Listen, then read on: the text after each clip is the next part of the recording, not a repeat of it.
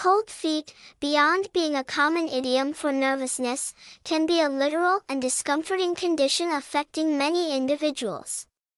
While it's normal to experience cold feet from time to time, persistent or chronic cold feet may be indicative of underlying health issues.